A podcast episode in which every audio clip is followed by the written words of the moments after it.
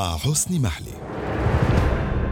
بعد أسبوع من قرار المحكمة التي قضت بالسجن لمدة عامين وسبعة أشهر وخمسة عشر يوما بحق رئيس بلدية إسطنبول أكرم إمام أغلو فوجئ الجميع هذه المرة بقرار النيابة العامة التي فتحت تحقيقا جديدا بحق إمام أغلو بعد اتهامه بتوظيف أكثر من 1600 من الإرهابيين بمختلف انتماءاتهم من اليسار المتطرف إلى داعش ثم القاعدة وأخيرا العمال الكردستاني وذلك في المؤسسات التابعة للبلدية. المعارضة وبمشاركة زعماء الأحزاب الستة المنضوية تحت راية تحالف الأمة وفي تظاهرة شعبية ضخمة أمام مبنى البلدية أعلنت عن تأييدها لإمام أغلو واتهمت المحكمة بالانصياع لتعليمات وأوامر الرئيس أردوغان. ودون أن يمنع ذلك وسائل الإعلام الموالية لأردوغان في الاستمرار في حملاتها العنيفة ضد إمام أغلو في محاولة منها للضغط على وزير الداخلية لإقالة إمام أغلو من منصبه فورا. ودون انتظار قرار محكمة الاستئناف والمحكمة العليا وهو ما قد يحتاج لأشهر أي إلى ما بعد الانتخابات الرئاسية والبرلمانية القادمة. حيث تتوقع جميع استطلاعات الرأي لإمام أغلو أن يفوز على أردوغان بفارق عشرة نقاط على الأقل في حال تم ترشيحه من قبل أحزاب المعارضة. وهو الاحتمال الذي دفع إمام أغلو للقول أنا كابوس أردوغان الذي لا ولن يرتاح منه أبدا. وقد يكون هذا الاحتمال سببا رئيسيا بالنسبة للمحكمة التي قضت بمنع إمام أغلو من ممارسة العمل السياسي في حال مصادقة المحكمة العليا على قرار السجن. وجاء قرار النيابة العامة واتهامها لإمام أغلو بتوظيف الإرهابيين في مؤسسات البلدية ليعكس رغبة أردوغان في التخلص من إمام أغلو قبل الانتخابات ومهما كلفه ذلك. إذ تمنح القوانين وزير الداخلية حق إقالة رئيس البلدية من منصبه بناء على توصيات النيابة العامة التي أعدت ملفا شاملا عن الموضوع وأحالته إلى وزارة الداخلية التي قد تتخذ قرارها في أي لحظة وهو ما سيعني إقالة إمام أغلو من منصبه وتكليف المجلس البلدي لانتخاب رئيس جديد للبلدية حتى موعد الانتخابات القادمة في آذار مارس 2024 مع التذكير أن حزب العدالة والتنمية يملك الأغلبية في المجلس البلدي مما سيعني أن رئيس البلدية الذي سيحل محل إمام أغلو في حال إقالته من منصبه سيكون من حزب العدالة والتنمية وهو ما يهدف إليه أردوغان. منذ أن فاز إمام أغلو في انتخابات حزيران يونيو 2019 وذلك على الرغم من الحملة العنيفة التي شنها أردوغان ضده آنذاك.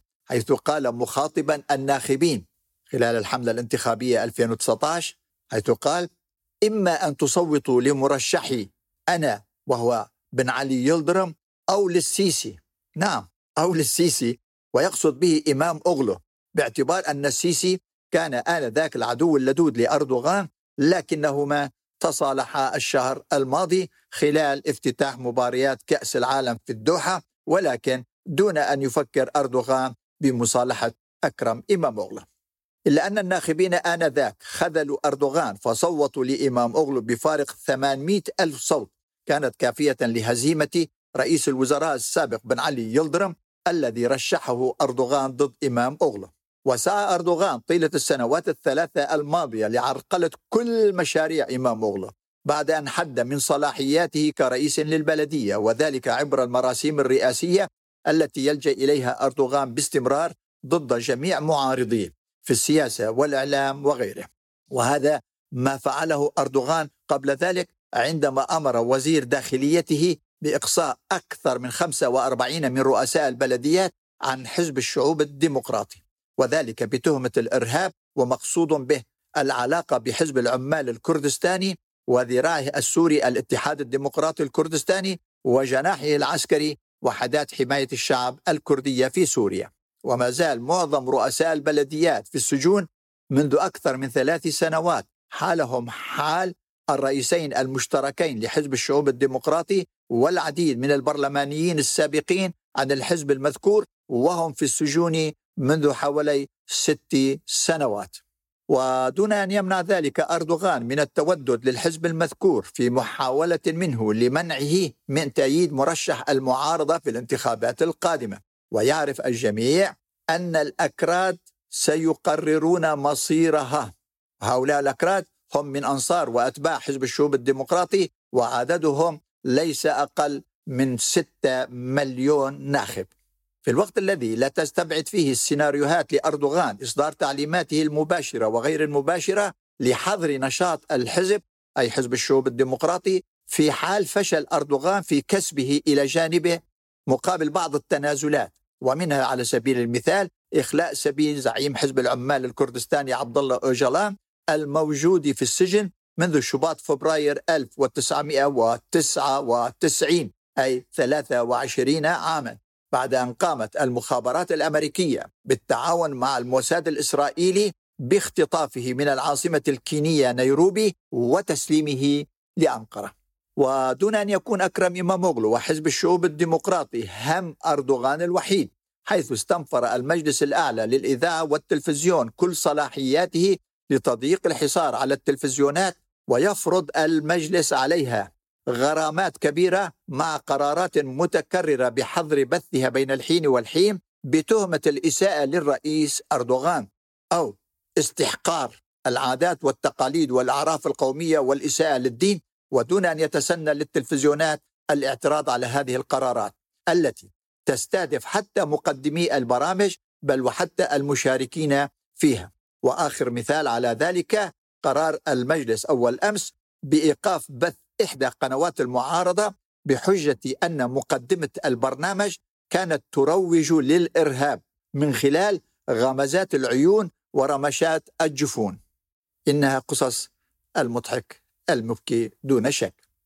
وأثار هذا القرار نقاشا واسعا في الأوساط السياسية والإعلامية والشعبية التي لم تعد تخفي قلقها من تطورات المرحلة القادمة. وما سيلجأ إليه الرئيس أردوغان من اقتراب موعد الانتخابات في نيسان أبريل أو مايو أيار القادم وذلك لمنع المعارضة من تحقيق أي انتصار ضده شخصيا أو ضد حزب العدالة والتنمية الحاكم منذ عشرين عاما. فلا يمر يوم إلا ويهاجم فيه أردوغان المعارضة ويتهمها بتهم خيالية وآخر ذلك ما قاله أول أمس حيث قال أن المعارضة إذا فازت في الانتخابات القادمة واستلمت السلطة فسوف تدمر الجسور والأنفاق والمستشفيات والطرقات السريعة التي بنيناها كما هي ستدمر الطائرات المسيرة التي صنعناها وتغلق آبار الغاز والبترول التي استكشفناها كما هم سيهدمون أي المعارضة المناطق العازلة التي أقمناها على طول الحدود لمنع الإرهاب وضمان أمننا القومي. هذا ما قاله أردوغان ضد المعارضة. كما تحدث الإعلام الموالي لأردوغان عن رسالة قيل أن زعيم حزب الشعب الجمهوري المعارض كمال كلشتروغلو قد بعثها للرئيس السوري بشار الأسد في محاولة من هذا الإعلام للحط من سمعته وكأنه أي كلشتروغلو يتآمر ضد الدولة التركية. وادعى الإعلام المذكور أن كلشتروغلو دعا الرئيس الأسد لعدم المصالحة مع أردوغان قبل الانتخابات واعدا إياه بتلبية كل المطالب السورية. بما فيها سحب القوات التركية من سوريا ودفع التعويضات لدمشق في حال استلام الشعب الجمهوري للسلطة. ودون أن يتذكر هذا الإعلام أن دمشق وخلال الأيام القليلة الماضية رفضت ودون أي مبرر معلن العديد من طلبات أحزاب المعارضة التركية لزيارة سوريا واللقاء مع المسؤولين السوريين وبات واضحا أنهم سيكونون مادة مهمة في الانتخابات التركية القادمة. ليس فقط بسبب الدور التركي المباشر في الأزمة السورية بل بسبب أزمة اللاجئين السوريين وعددهم أكثر من 3 مليون و700 ألف. وسيكونون الموضوع الساخن خلال الحملة الانتخابية التي ستستغلها المعارضة لتحميل أردوغان المسؤولية المباشرة ليس فقط في قضية اللاجئين بل في الأزمة السورية برمتها وتبعاتها على الوضع الداخلي التركي. وكذلك علاقات أنقرة الإقليمية والدولية خاصة بعد أن اضطر أردوغان للتراجع عن كل ما قاله. أي أردوغان عن حكام الإمارات والسعودية ومصر والكيان الصهيوني وسعى لمصالحتهم. وهو ما اعتبرته المعارضة عملا مشينا حط من سمعة وشرف وكرامة الأمة والدولة التركية.